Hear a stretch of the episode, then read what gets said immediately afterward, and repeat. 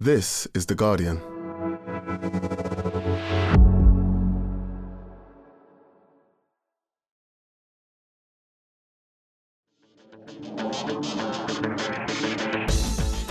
Hello and welcome to the Guardian Football Weekly. The Dogs of War return to Goodison. Frank Lampard's men channel their inner Barry Horne, Graham Stuart, and Neville Southall to fight off Chelsea and give their survival chances a massive boost. That after Burnley had pulled off a stunning late turnaround against the sunglasses of Roy Hodgson the evening before. Watford are surely down, along with Norwich, who are mathematically down, while Leeds are sucked in after getting hammered by Manchester City. They're still a point ahead of Liverpool in the title race, and it's as you were in the race for fourth place. Spurs need some brilliance from Son, and Arsenal do just enough at West Ham. Also, today, lots of seasons are finishing at the same time, so lots of things are happening. Coventry women score a belter. Carlo Ancelotti smokes a cigar. There's lots of EFL, your questions, and that's today's Guardian Football Weekly.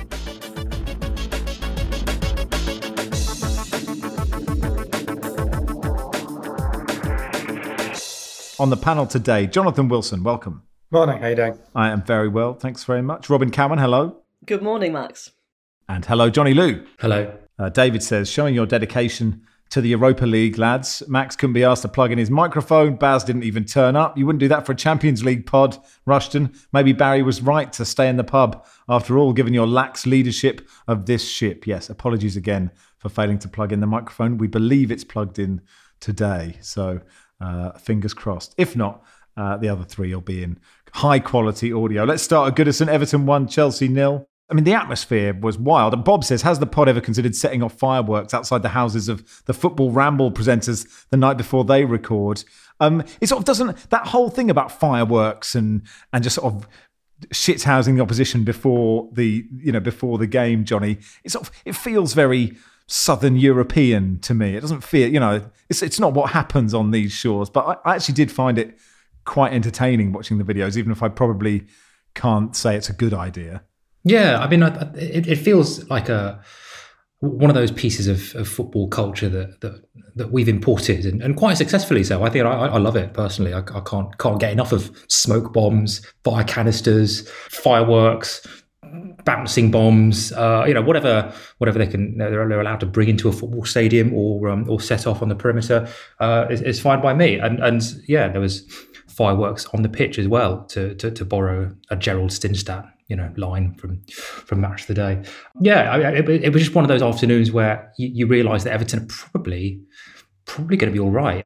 How many times have we seen like a team just kind of slide into relegation and just kind of almost acquiesce to it. Like there's this deep depression that's set in and Everton to you know their credit and to, to Lampard's credit I guess have not they've not been like that. They, they have not succumbed to to their inevitable fate. They, they've fought and they've shown some teeth.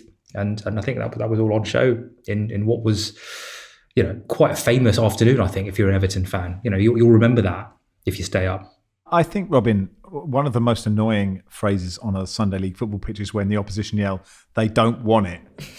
and you sort of feel, you know, Everton haven't necessarily wanted it recently, but they really wanted it. And it makes me feel like elite sport should be more than just that.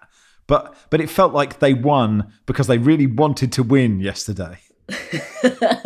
yeah, no, I hate that phrase as well. I gotta say, um, Johnny says they weren't accepting their fate. It felt like like against Burnley, they kind of almost were sliding into that sort of mindset. But I think the the performance against Liverpool, even though they didn't get the result, just being absolute bastards, and being really really physical and and quite violent at times, really. I think that that's helped them, and then they carried that over to Chelsea. And because Chelsea were a little bit more passive, they managed to actually get a goal and and do a little bit more than they managed to get against Liverpool. Now this was a really impressive because I honestly thought they were gone. They were they were sliding towards relegation. It looked like they completely had no confidence, no spirit. Um, looked like Frank Lampard just couldn't galvanise them. He tried the the stick, the carrot, everything. But this this really does feel like okay, actually, they can stay up now. I'm always a bit cynical when you when you talk about the crowd and the, the 12th man and all that stuff, but it felt like that really helped yesterday, actually. My only sort of caveat to this, and you know, they they they, they played well and they you know they, they got a result and there was clear signs of fight and the fact that the crowd was so clearly on board, all of that's hugely positive. But I sort of felt something a little bit similar after they beat Newcastle with that last minute goal. And I do wonder what happens when they go away from home where the big problems have been. So, given they were five points behind, you felt there was a game they had to win just to get back in touch. And the fact they've done that is clearly positive for them. However, you know, let, us let, see if they can actually pick up a point away from home now. And Chelsea, I thought, I don't know what's gone wrong with Chelsea. They, it, it's sort of like they've fallen back into exactly the same problems at the end of last season, where they just don't have any sort of imagination or, or punch in front of the goal. And obviously, Lukaku was meant to provide that and just hasn't.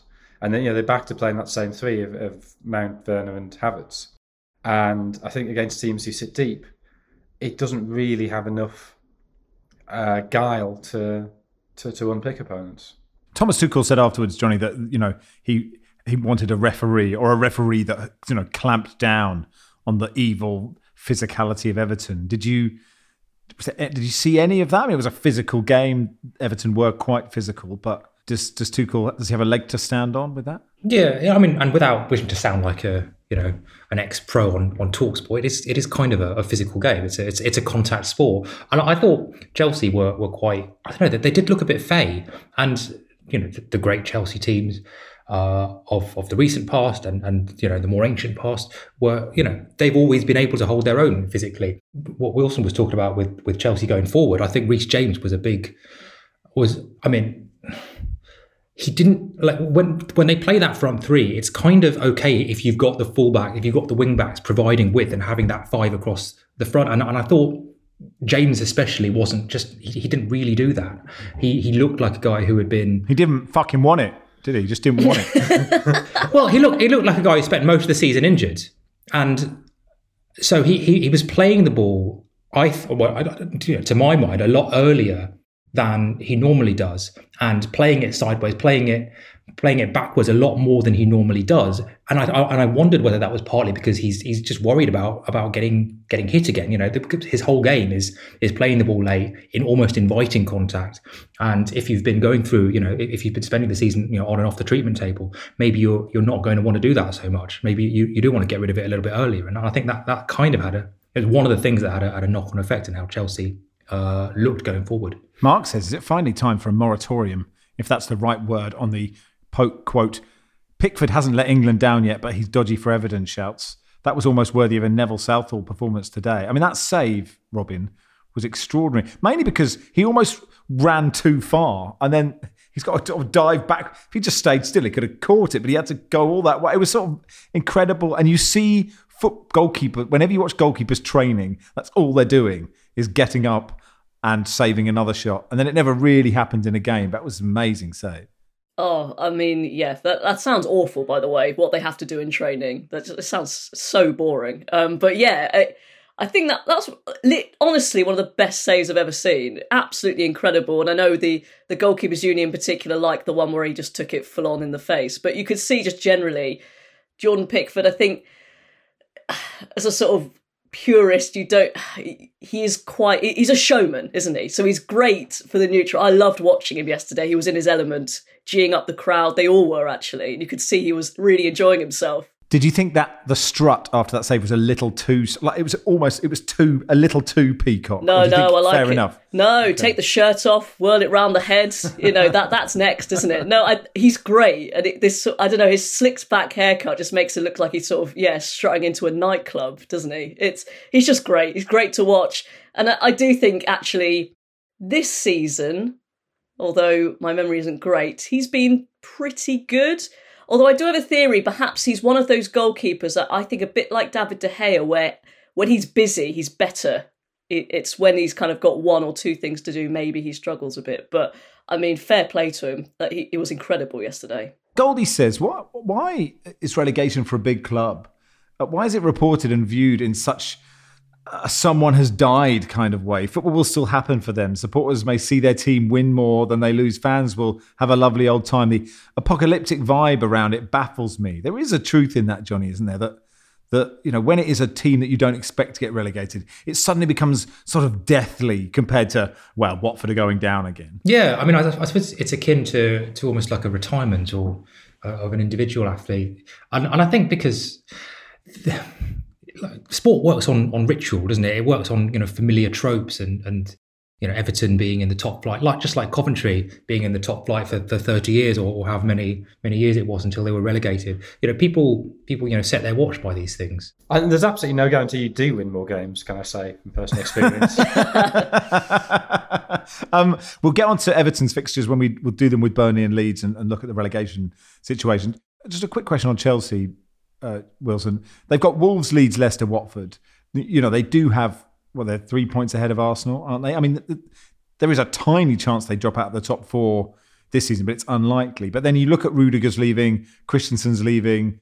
That uncertainty. You talk about the uncertainty at Everton. There is huge uncertainty at that football club. Yeah, I mean, I, I, I wrote about this before they played Palace in that FA Cup semi. I'm not sure it's quite sunk in yet just how uncertain the future is. You sort of assume, well, a big club, of course, a big club. We've been a big club for, you know, a club that challenges regularly for titles for, for 20 years. And you sort of think that's a permanent state of being. But whoever the new owners are, and maybe the Jim Ratcliffe bid slightly changes this, but, you know, whichever the new owners ended up being selected, it's going to be somebody who's in it for profit, not somebody who's in it for reasons that aren't profit, who's going to just give you 1.5 billion pounds. And particularly when your stadium is not huge and is difficult to redevelop, that places financial limitations on you, and that probably means you're not a not necessarily a regular top four team. Plus, I, yeah, who knows what happens this summer? That they, uh, there's, there's various obvious personalities. So yeah, Rudiger Christensen, not quite sure what's going to happen with Azpilicueta's contract because he does have that year's extension, which I think they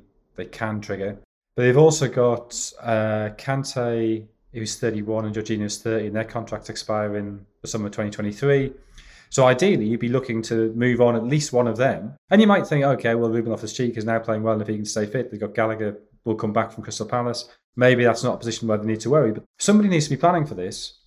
And I, I, don't even know whose job that is now to plan for it. I don't know what plans they, they, they can have. So they, they, they it's unlikely, but they, they really could fall out of top four. And if they haven't got Champions League football next season, well, that plus the uncertainty suddenly does put them in a you know a difficult situation, and certainly a difficult situation if they're trying to convince players to stay.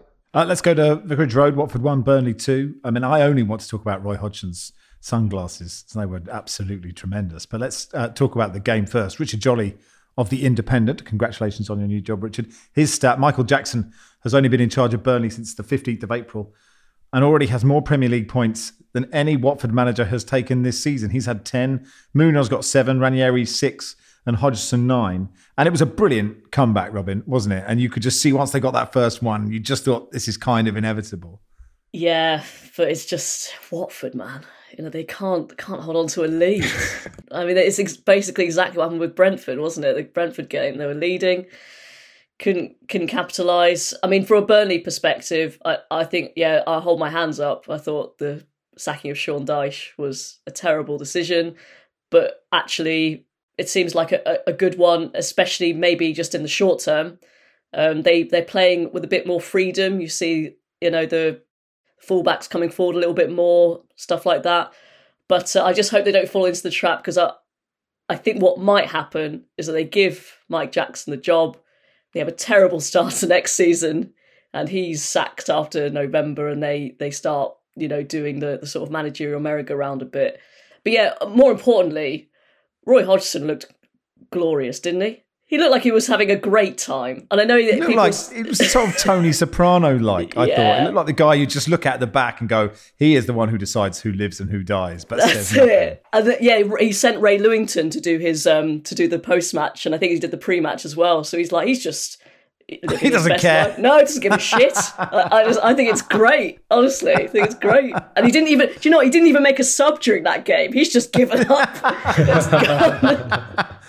Fair play to Roy. He just said, nah, can't do anything now. It would be great if he did the post match and just asked a question. You know, Jonathan Pearce asked him an earnest question about losing a lead. He just goes, I don't give a shit.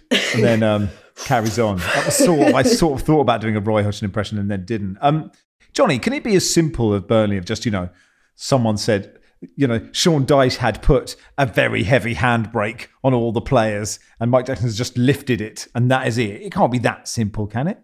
I, am struggling to think. I'm struggling to think of what else it might be. To be honest, if you if if you looked at how, how they were playing under under Sean Dyche, it was. I mean, it, it wasn't. It wasn't handbrakey so much as, as totally rooted, totally moored, and and they were making silly errors as well. And since since he's departed, you know, there there's been all these kind of uh, you know, little rumours and and and snippets about how he wasn't, you know, it, it wasn't really a very happy camp under him. That he had maybe lost the, the confidence of a, of a lot of the squad quite quite a while ago, um, which which might explain why uh, they they look so liberated now. Because you know Burnley have always you know, they've always had the players to be able to play this this sort of football. You know, Aaron Lennon, we, we've all seen what he can do. You know, we've all seen what, what Maxwel Cornet can do, or, or Dwight McNeil, and they they finally seem to be. Um, I don't know. It's they, they, they talk about a vibe shift, right? They've, they've had a vibe shift, and sometimes it it can be when, when you're op, when you're operating at a very very high level of a very very high level game. Sometimes it really can just take something as as simple as you know a different guy writing the you know the messages, the motivational messages on the whiteboard in the dressing room. Yeah, footballers are are weird people. Like like we are all weird people, and we run off uh, kind of strange motivations and, and yeah, they've had a vibe shift. That is my analysis. 11 consecutive losses for Watford at Vicarage Road. Before Saturday, the only side in the top four tiers of English football to have lost more than 10 consecutive home league games were Rochdale, who suffered 14 straight defeats in Division 3 North between 1931 and 1932. Wilson, what can you tell us about the Dale side of the early 30s? Oh, they were dark days, dark days. anyway, look, uh, it was a huge win for Everton, huge win for Burnley. Uh, we'll get onto the Leeds game um, when we talk about the title race. But if you look at their run ins, uh, Everton go to Leicester and then to Watford, home to Brentford Palace, and then away to Arsenal. Burnley are home to Villa, away to Spurs, away to Villa, home to Newcastle. Leeds go to Arsenal, home to Chelsea, home to Brighton, away to Brentford. I appreciate that's quite a lot of teams that you've just been told in a list, and you may not remember anything I've said. But Robyn, who do you think is going out of those three? That's really tricky one because it, it feels like they all have winnable games on paper, but then on paper on, on grass they haven't actually been winning them. So it's it, it's tricky. I I think I, I'm most worried at the moment about Leeds. I'd say just because they they have no depth I mean, we'll get onto it, but they suffered another really bad injury. Stuart Dallas is out, and he's a huge player for them.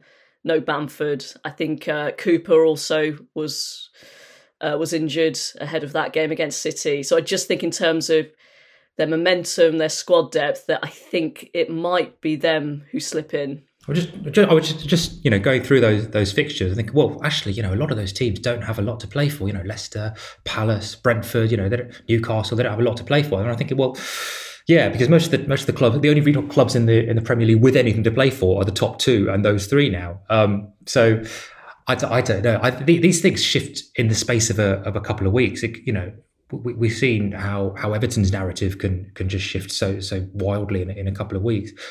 I think Leeds, and, and and that's just based based on the fact that their fixtures are are horrific. I don't I, I don't think the Jesse Marsch effect is going to it's going to last them until the end of the season with the injuries that they have and the, the thinness of the squad that they have. I, I don't think I don't think they've got the players and I don't think they've got the luck at the moment either. So probably them at the moment. Are you making it a clean sweep, Wilson? Yeah, I, th- I think I am. I mean, it's it's those two guys. I mean, look, Chelsea have been playing badly recently, so maybe that's not quite as such a tough fixture as it looks. But the fact they've got Arsenal and Chelsea still to play, I also just sort of think there's a danger that they thought they were out of it and suddenly the last couple of games they got dragged in, and you're getting getting beat four 0 by City is, and they played pretty well in that game. You know, it was it was one of the better 4 0 defeats you'll see. Do you think actually they've got time, you know, because they thought they were safe, but now they know they're not safe and they've still got a little bit of time? It's You just don't want to think you're safe after 37 and a half games. That's the the time. Yeah, exactly. I, I think psychologically that's a very, I mean, does that matter? I don't know. Because, know, yeah, Johnny's right, these things change. So on, on Saturday night, I'd have said Everton without question. Um, yeah. Even at half time yesterday, I'd have said Everton.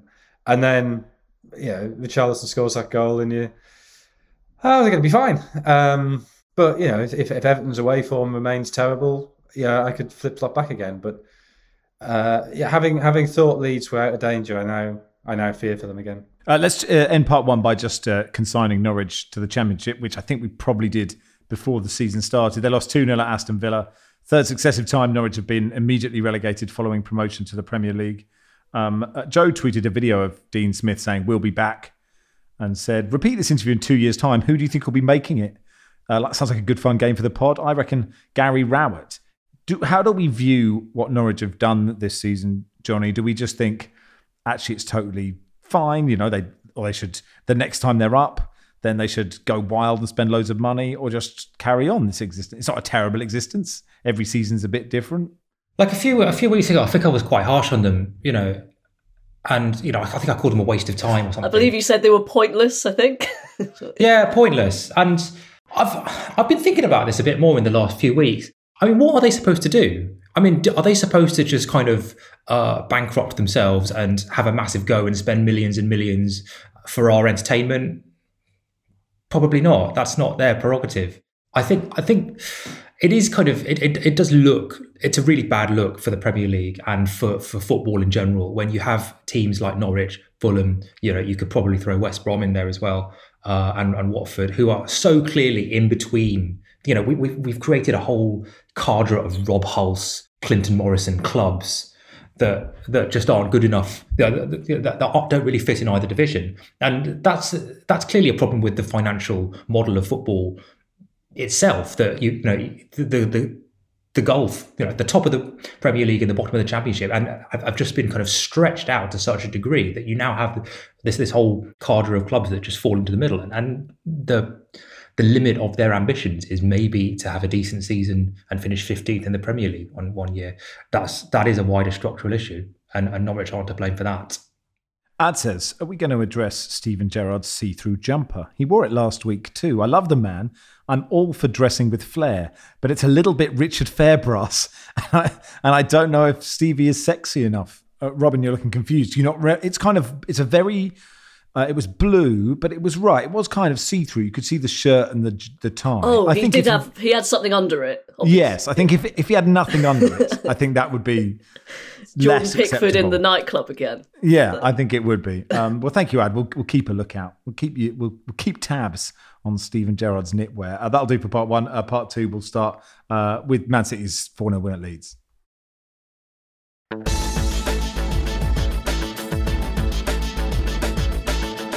Welcome to part two of the Guardian Football Weekly. Um, come to see us live, please. Uh, the live tour is happening in June and July. 13th of June in Leeds, 15th in Birmingham, 19th in Manchester, uh, 4th and 5th of July in Dublin. The 5th is sold out. At the Hackney Empire in London on the 8th and 9th of July. Glasgow on the 13th of July. Um, hi, Max and Barry, says Chris. I noticed in the last weekday pod, Max mentioned that LA and New York were on the 2023 schedule. I would like to suggest a show in Chicago as well. I've been listening to you since I was a kid back in the 80s and feel like you owe your American fans more than this. Hoping for a Midwest show to shake off the allegations of anti American bias and coastal elitism. If you do come to Chicago, I'd be happy to buy a round of Malort, I don't know what that is, for the whole panel. So uh, love the pod, Chris. All right, let's go to uh, let's go to Chicago. Wilson, you in?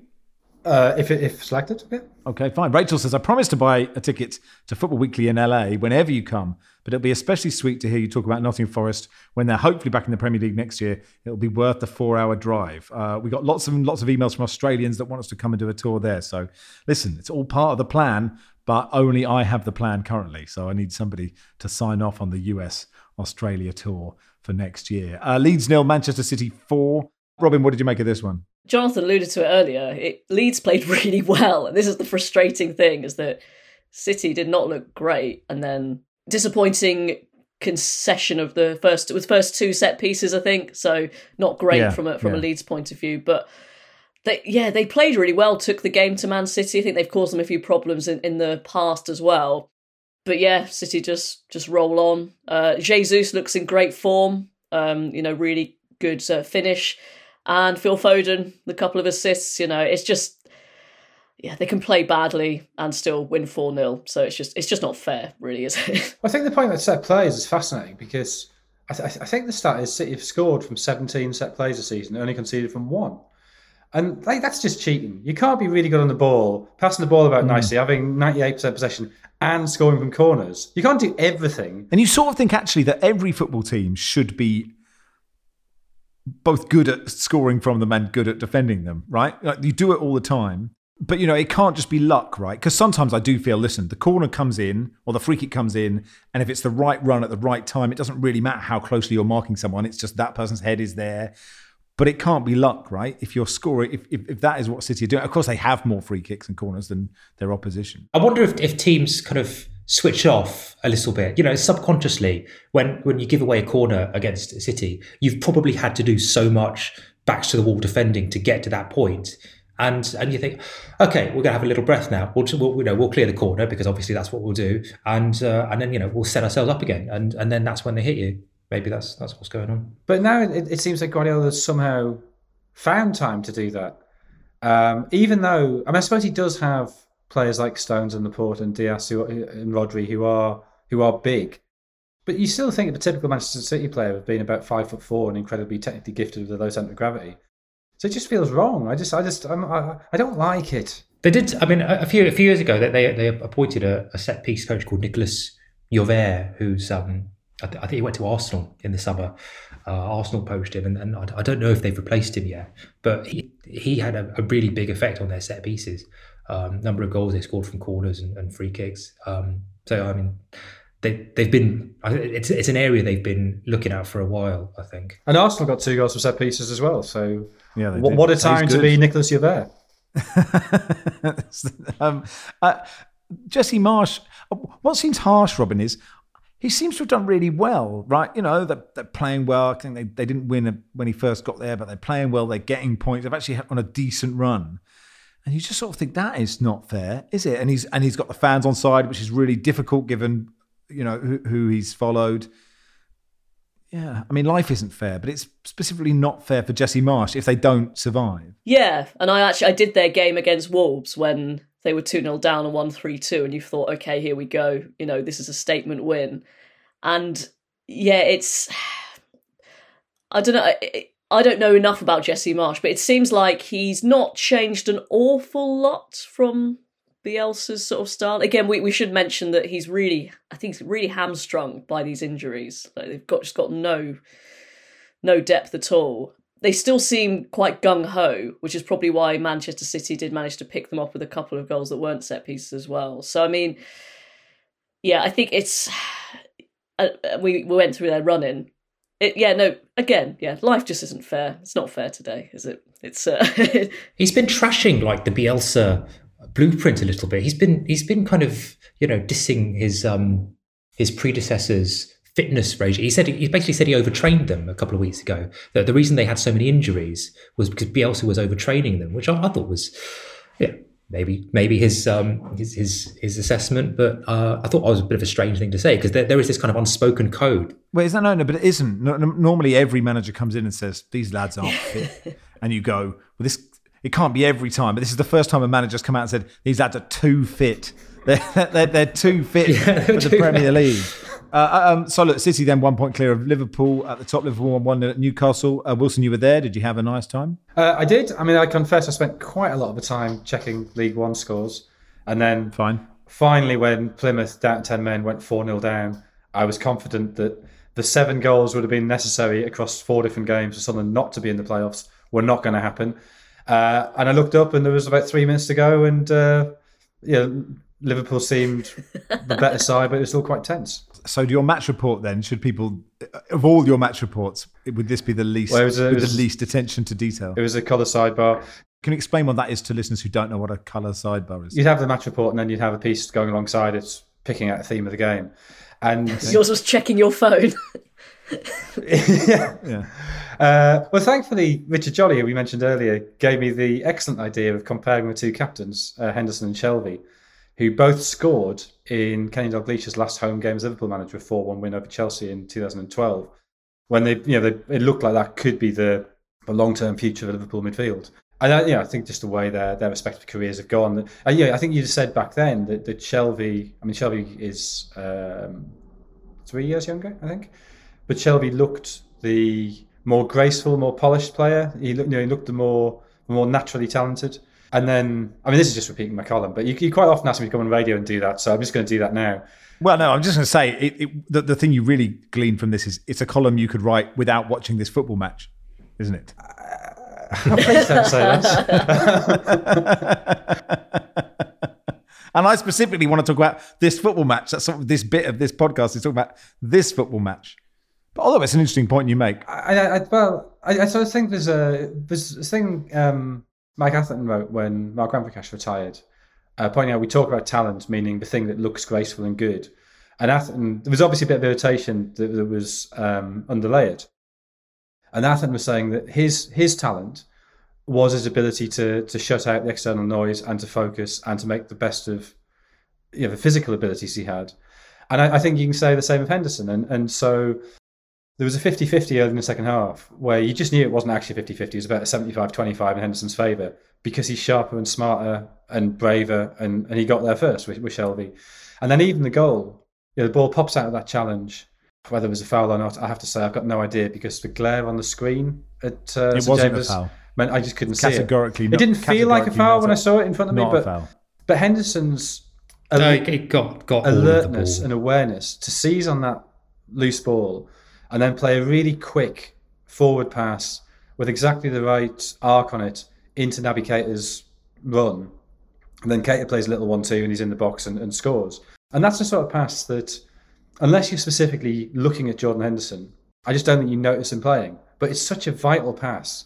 And you know, I've seen you know, when people are talking about England and should they pick Rice and Henderson or, or Rice and Phillips, and people talking about how good Kalvin Phillips is, and he is really good at it. It's it's his range of passing and getting the ball forward quickly and accurately. But Henderson's also really good at that, and I think England are really fortunate to have these sort of two slightly underrated, slightly undervalued players who are so good at passing the ball forward quickly and accurately, and and being able to sort of seize up a situation that quickly. So, I mean, yeah, I guess the story for Liverpool was they won while being able to rest loads of players. But it was also this story that's been going on for a decade there of Jordan Henderson doing things that people don't really notice that are absolutely vital to them. The thing is, Robyn, we're sort of, it's good to have a title race. It's good that it will probably go down to the last game. But do you get the impression that they'll just both win all their matches? And so it'll be a procession in which Manchester City are just a point ahead of Liverpool for the whole time. I think so. This happened in um was it 2018-19? Is that that one? Yeah, where they basically both it was a similar points gap, I think, or maybe a little bit. But basically It was one. It was one point. Like Was it one City point by again? one point. They both just kept winning, didn't they? And it was actually really dull because they no one ex- they they all won, won very very comfortably, and in the end, Man City just because they'd accumulated a few more points earlier in the season, they won the title. So yeah, no, I can't, I can't see either of them. They've both got so much control over games, and even though City won a bit more emphatically, never really worried about Liverpool. Um, the one thing I noticed about this one was Darren Fletcher on the BT commentary. They had a, a cutaway. If I said the name Declan Donnelly, would you know who that was in Yes. isolation? You do, because I, I I thought that was. Um, I wondered how many people would know. Because he kind of he's never called Declan Donnelly, is he? No. he's called So was he- was Dec. Ant- was Ant not there? no, Right. no. So I noticed at the Spurs game they cut to Michael McIntyre, and I just wonder who actually cares. Like, it's nothing against either Dec or Michael McIntyre, right? But who watching? Who who who's actively gone? I really want to watch this football match. I'm interested in this football match. Suddenly goes, oh. Noel Gallagher's watching. Of course, Noel Gallagher's watching Manchester City. Like, who genuinely in the world goes? I'll tell you what's interesting about the Spurs game. It wasn't because we're getting onto it now. It wasn't how the impact that Kulusevski made. It was the fact that Michael McIntyre was there with, I think, his two children who looked really bored, but also Yeah. looked a bit like Michael McIntyre. Um, anyway, I wasted a lot of time on the fact he was at, at, at the game. Um, uh, so in the race to the top four, it's kind of as you were. At two o'clock, Spurs played Leicester. They beat them. They weren't brilliant. At 4.30, Arsenal went to West Ham. They won. They weren't brilliant. The Spurs game, uh, Wilson, I thought, I mean, Heung-Min Son's sec- second goal uh, was just, and he's sort of done that goal before, was just so brilliant. Uh, yeah, this, this is the Barry question, isn't it? Uh, yes, it was. Yes, it was Barry. Yes, I mean, do you want to talk about Son at all? I mean, Miguel Delaney saying Son Son has what is almost an underappreciated list of spectacular goals. I would have said he could even be a modern Matt Le Tissier. you know, I mean, see in twenty years, what rabbit hole Kim Win Son will be going down Oh, when the world has burned. What does it mean? It's very unlikely. I Can't imagine Heung-Min Son will be the conspiracy theorist. You know, when we're all just living on I don't know what we are rafts and we're all dead and there'll be Heung-min Son going, "See, it's nothing to nothing to see here. It's all fine." Anyway, carry on, Wilson. Yeah, he, like, he's he's a brilliant player, and um, oh, yeah, I wonder whether had it not been for the pandemic, whether he might have moved, but he hasn't, and that's obviously great for Spurs, and it's great that, that Kane stayed and they have that partnership, and and I don't know, I, I I feel for years we've talked about it as being Kane plus Son, and actually they probably deserve equal billing. Son is as good as Kane for me you know, we're naturally attuned in this country to think of Harry Kane as this uns- unsurpassable, unparalleled talisman. The first thing is he wouldn't have got half the goals, you know, half as half as many goals as he had with if he hadn't had Son making all these sacrificial runs for him, setting up setting him up for all these, you know, uh, for all these goals. Uh, they do play well together. Son actually, uh, sorry, I think Son actually plays. He scores more goals, as you would expect, without Kane in the team than with, which is why you know if if Kane does end up leaving Spurs, or if he had ended up leaving last summer, there are a lot worse things Spurs could do than to build their next team around Son, who, you know, even though he's uh, 30 soon, I think, uh, this year, has still got plenty of legs in him and I can do more things, I think, than Kane, weirdly. I mean, the goal that Son scored, that, that second goal, Kane hasn't scored one of those goals for years. I mean, I, I think he scored one. I mean, I remember one against Huddersfield maybe a few years ago, but it he doesn't he doesn't really do that so much anymore.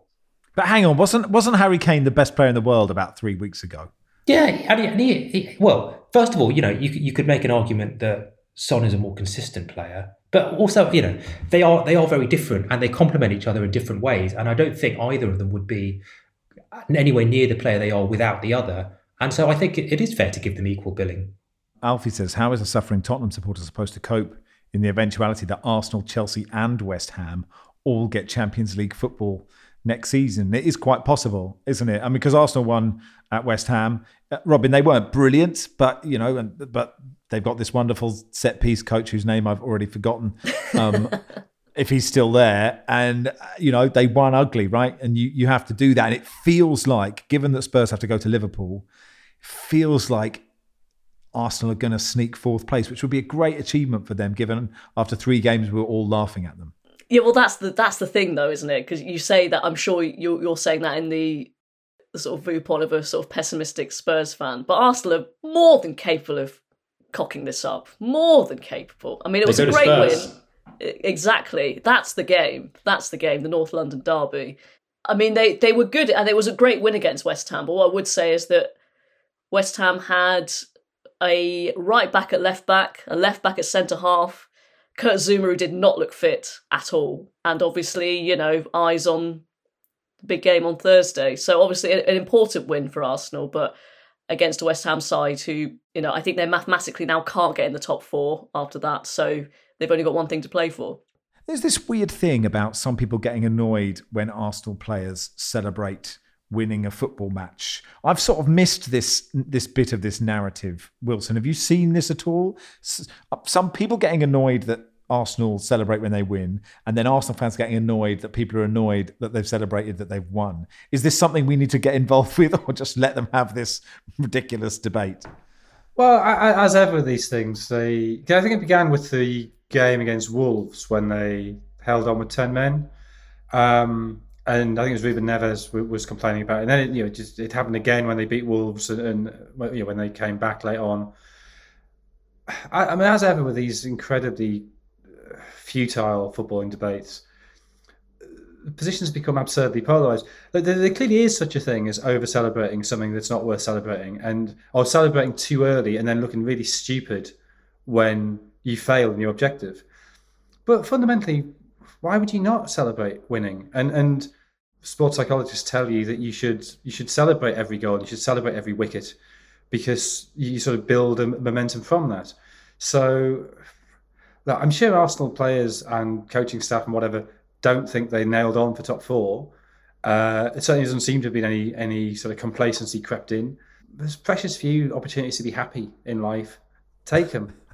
That's beautiful. Uh, thank you, Wilson. Yeah, speaking of uh, um, opportunities to be happy, Sam Dean in the Telegraph tweeting astonishing scenes at the London Stadium well, I've just seen a West Ham fan vomit on himself while walking on the concourse. He didn't even slow down, just strolled through his own trajectory.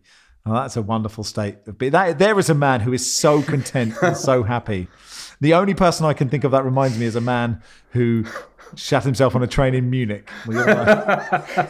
Who that is, I do believe. I, I don't think. I think he did break stride. I, I'm to be honest. when that happens, anyway. Uh, I hope that man has washed his clothes, and that'll do for part two. Uh, part three, uh, the rest of the Premier League, and uh, then any other business.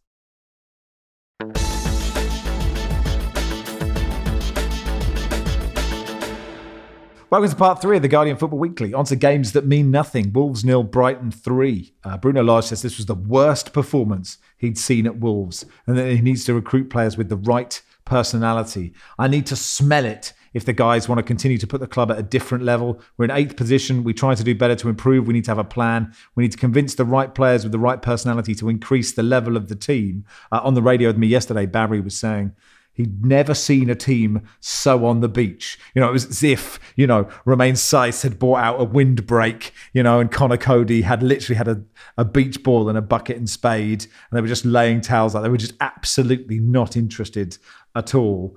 John says, I know it's only an and Wolves lost a Brighton game, but can the panel explain how Brighton are fourth in the away league table, not a thing, and 18th in the home league table, still not a thing? That's quite a that's quite a difference, Johnny, isn't it?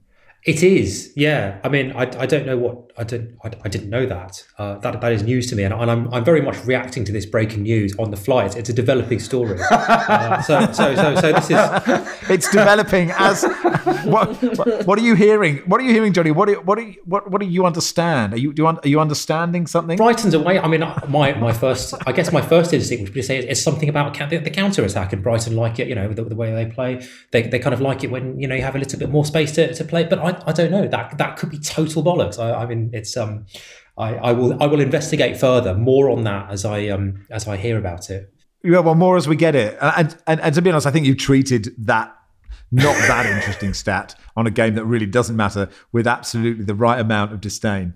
But do, do you do you, do you think the issue is found that the Amex shouting shoot? It could be that. Maybe Graham Potter had, had had a point. Maybe it is. But you know, the players should know. I mean, doesn't don't every set of fans do that? I mean, every set of fans just don't like it when you.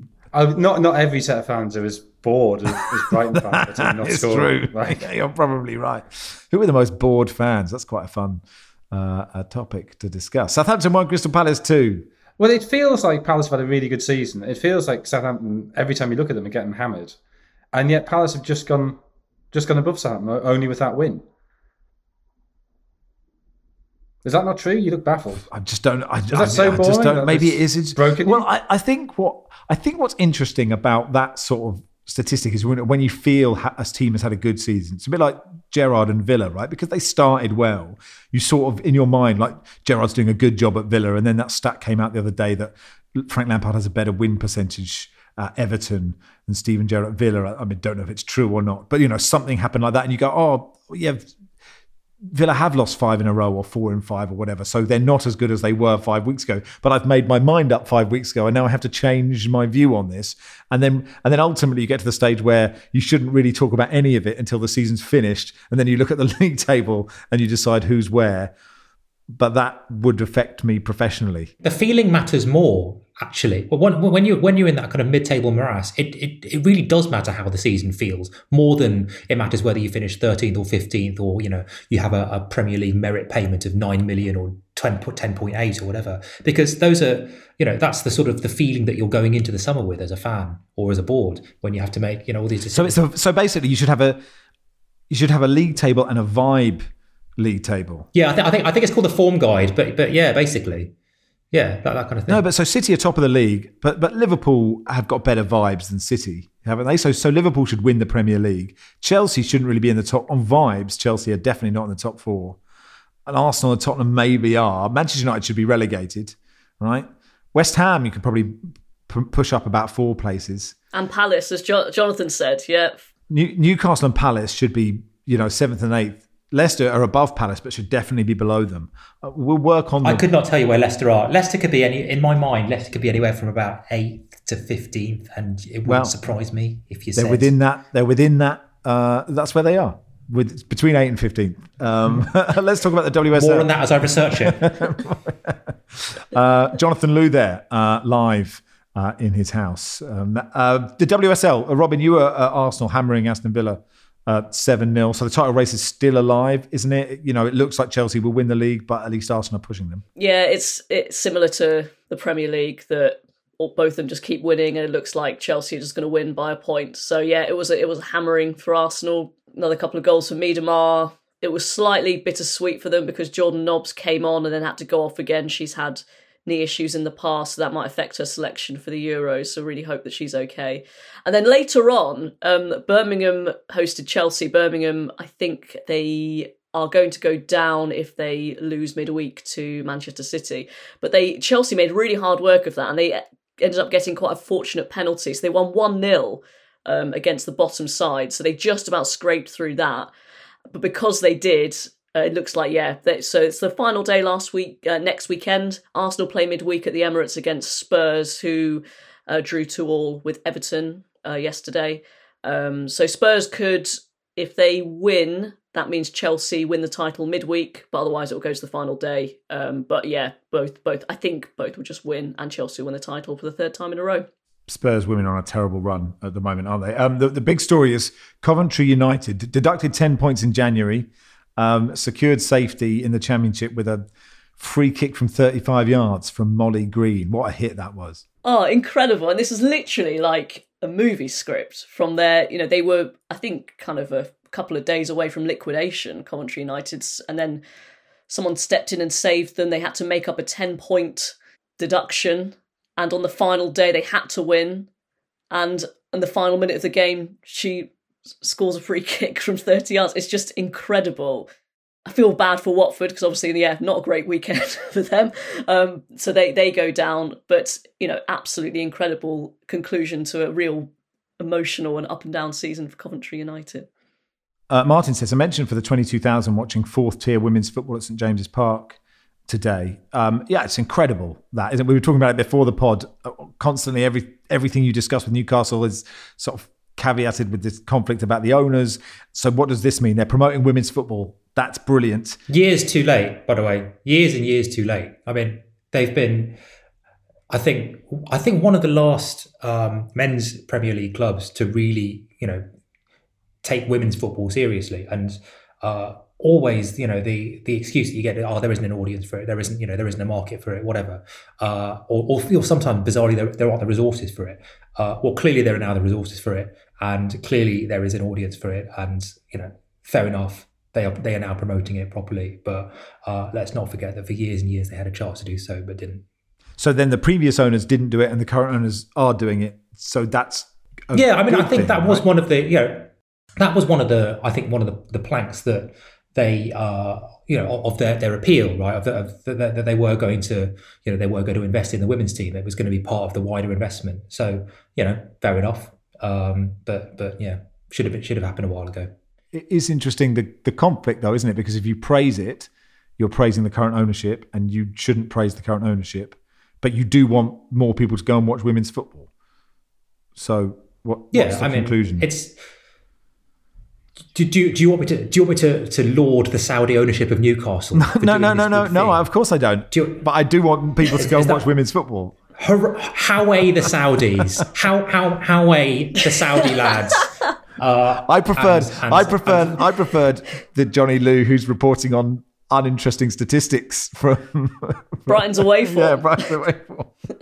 Uh, in Scotland, Celtic drew 1 0 with Rangers at the top, which means they are six points clear with only three games remaining. Well done, Ange Postecoglou, everyone in Australia loves this man. They effectively need three points from their remaining three games. We will get Ewan Murray on soon. He was due to come on uh, on Friday, but he was even too grumpy for Ewan Murray grumpy at the airport. so we decided against it, or he decided against it, if we're being honest. But hopefully he'll come on this Friday. Uh, Real Madrid won La Liga. We're doing Champions League pods. We'll talk about Ancelotti, first manager to win the league title in all of Europe's five major leagues. Now, look, if you watch no EFL and no Championship football, uh, uh, and uh, but you should watch Bournemouth v Nottingham Forest on Tuesday night. Bournemouth are second on 82 points. Nottingham Forest third on 79 points. It's an absolutely enormous game uh, at the top of the Championship. It was the final weekend in League One, uh, as you've already established. Wilson, you're in the playoffs. You have Sheffield Wednesday in the playoffs. It should be a mid 90s relegation scrap football match, but it is a League One playoff game. Oh, I, don't think that ever happened actually. Is a Is that so? Sunderland had a very bad. Yeah, Sunderland were pretty bad mid nineties. I mean, they, they came up in in ninety six and went straight back down. So they must have played Wednesday ninety six seven, but I don't remember them as being key relegation scraps. Uh, the, the big game I remember against Wednesday was uh, would have been the FA Cup in '93 when uh, terrible Tony Norman era gave Mark Bright uh, uh, Tony header. Norman looked about 58, didn't he? As a uh, he looked about and uh, looked sort of like a To- Tony Norman is, is, was a brilliant, brilliant goalkeeper uh, who had a mistake in him. Uh, he became a policeman after he he retired, and uh, you know you know those interviews of who's the worst dressed man in the dressing room. always Tony Norman. Always Tony Norman, but his his son follows me on Twitter. Um, so I just want to make absolutely clear, I love Tony Norman. and you don't mind about his sartorially. Tony can wear what he likes. Yeah. Well, I also remember it must have been, must have been ninety five six when he moved to Huddersfield, and I remember this game because God, this is pathetic. I think it's the last time I hugged my dad. Oh, Um, so. Uh, Sunderland were two one down to Huddersfield. Do you, but you remember Ben Thornley, Yeah. Manchester United Yeah, yeah, yeah. He was he was sent off at half time for throwing the ball at the referee when he blew the half time whistle. And Sunderland absolutely battered Huddersfield. And Tony Norman, you know, as I say, he'd moved to Huddersfield by then, had the game of his life. Um, and then Michael Bridges came off the bench and scored twice in the last 20 minutes. It was the first time I'd ever seen somebody younger than me score when it was 3 2. Ah, the, the emotion, incredible. And I think it took them to 11 wins in a row, which is equal to record going back to the 1890s. Sorry, I feel like I feel like I'm drifting to therapy here. how did that? How did that affect you know your relationship with your father? Well, I think we were both quite happy. We went home and probably had some soup and some Findus crispy pancakes. That's what we did in those days. I think I, my work Before you knew what was in them. I, I think I need to work on my psychotherapist game. Don't know If that's the next answer that, that, that I elicit, we go straight to Findus crispy pancakes. Thank you for your time. That'll be two hundred pounds, please. Um, uh, uh, uh, Gillingham relegated. Um, uh, their manager Neil Harris very angry in his post-match uh, press conference. We're going to be in League Two next season. All of a sudden, we're not going to be Gillingham Football Club with the biggest budget in League Two. It's not going to happen. We have to compete and cut our cloth accordingly and get on with it. That will be the challenge for me to put a squad together. I've got seven players under contract. Those seven, not all of them will be here under me, not by choice anyway. Some will be gone. There are a couple of players out of contract I'd like to keep. Players haven't been good enough. Um, while we're on Gillingham, uh, and I shouldn't really promote other podcasts, but Joe Wilkinson, the comedian, is uh, uh, very funny, and the Gillingham fan. He did a quickly, Kevin, which is very much worth your time because it is hilarious chat about supporting Gillingham, which is a team that, let's face it, gets no airtime anywhere. I think it is when you ask what club are you most indifferent to, the answers are Gillingham and Reading for everybody. So. Uh, Uh, Gillingham relegated Sunderland in 1987. Never really forgiven them. Okay. Let's talk about. You wanted to talk about um, Wilson Ivica Osim. Have I pronounced that correctly? Yeah, Victor Osim, who, who who died yesterday. Um, he'd been he had a stroke in 2007 when he was Japan national team manager, and he's been in pretty poor health since. But I think I mean he was hugely popular in Japan to, to the extent that a, a, a book of his of, of quotes of him in from post match press conferences sold 400,000 copies. And uh, yeah, for years after he'd retired and was, back living in Sarajevo, Japanese journalists would, would go to speak to him. And he's just one of those. I mean, he, play, he, he was a very good player, a very elegant forward, great dribbler. Played when Yugoslavia beat England in the semi final of the 68 Euros, um, the game when Alan Mullery became the first Englishman ever to be sent off. Uh, had a successful playing career in, in France as well. Um, but just one of those great Yugoslav coaches who, who travelled the world. So he was very successful with, with Sturm Graz in the late 90s. So people might remember him from Champions League games then. Um, I think he won two Austrian Bundesliga titles. He was coach of Yugoslavia of the 1990 World Cup when uh, tensions were ratcheting up. And you know, he ended up uh, resigning in 92 after they couldn't go to the Euros. And I think the most moving interview I've ever done, I went to see him in 2009. He, he was very ill even then. Um, and he sort of, I went to his flat and his wife said, oh, look, he's, he's not great. Kind of, do you, do you mind just going down to the cafe in the square and you'll come down if you can? And he sort of shuffles out an hour later. And for three hours, he just talks. And he's very, very funny. Yeah, has very big opinions about a lot of things. But he, he was listening to somebody caught up in the Yugoslav conflict in the sense that his life, his his life in coaching was kind of ruined by that. Like, clearly, it's that's in no sense, yeah, a major consequence of the war, and, and just how it affected him personally, and, and, having to deal with different nationalities in the squad. And the other game against Argentina when they lost in the quarterfinal on penalties, when they held on with ten men from after um, Sabanadžović was sent off for half an hour, and Srečko Katanec didn't play in that game because his parents had been threatened because uh, of the forthcoming war.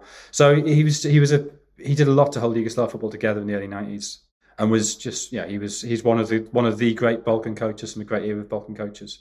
Uh, Mino Raiola has passed away uh, at the age of 54. He represented Paul Pogba, Erling Braut Haaland, one of the is he one of the first super agents? Uh, interesting reading uh, Fabrizio Romano in The Guardian saying Raiola was a man of jokes, fierce attacks, regular clashes with public opinion and clubs. But he also built excellent relationships in football and life and always had one goal the best possible strategy for his clients and himself. That was Mino Raiola, not a saint, but certainly a game changer. I wonder what his impact on football is, Johnny. And, and you know, my immediate reaction about is, is to not like super agents. And obviously, um, you know, that, that doesn't mean you don't want them to exist, and we send our uh, you know our, our, thoughts to his friends and family. Is his impact good or bad, or or should we accept the fact that, as Fabrizio Romano said there, you know, he was an agent for players and he got great deals for players. Yeah, I mean, a lot of people saw him as you know saw Raiola and, and I guess other other agents like like Zahavi and and, um, and Joorabchian and, and, George Mendes as kind of as the devil, as as sort of the the festering wound on the game and and. and really, I, have always I always saw Raiola as as kind of the natural consequence of the way the game had gone. You know, he was really kind of saying in public what everybody was saying, in, you know, you know that what everyone knew the game to be like in private. it, it is cynical, that it is kind of avaricious, it is give, driven by greed and ego and headlines, and essentially making as big a, a you know, being a hype man for, for, for your for your club or your team or, or in his case your player. And, and he just kind of, I don't know, he sort of stripped away all the all the, the bullshit that the game likes to, the nice wrapping that the game likes to dress itself up in. And he was the one who saw the game as it actually was to the to the you know, and, and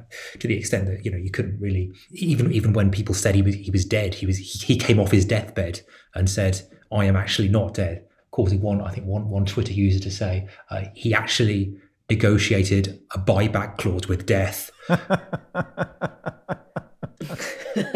yeah. Uh, anyway, uh, that'll do for uh, enough today. Uh, Jonathan Wilson, thank you so much. Cheers, thank you. Thank you, Robyn Cowen. Thanks, Max. Thanks, Johnny Liew.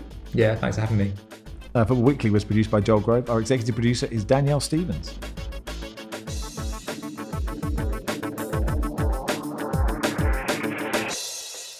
This is The Guardian.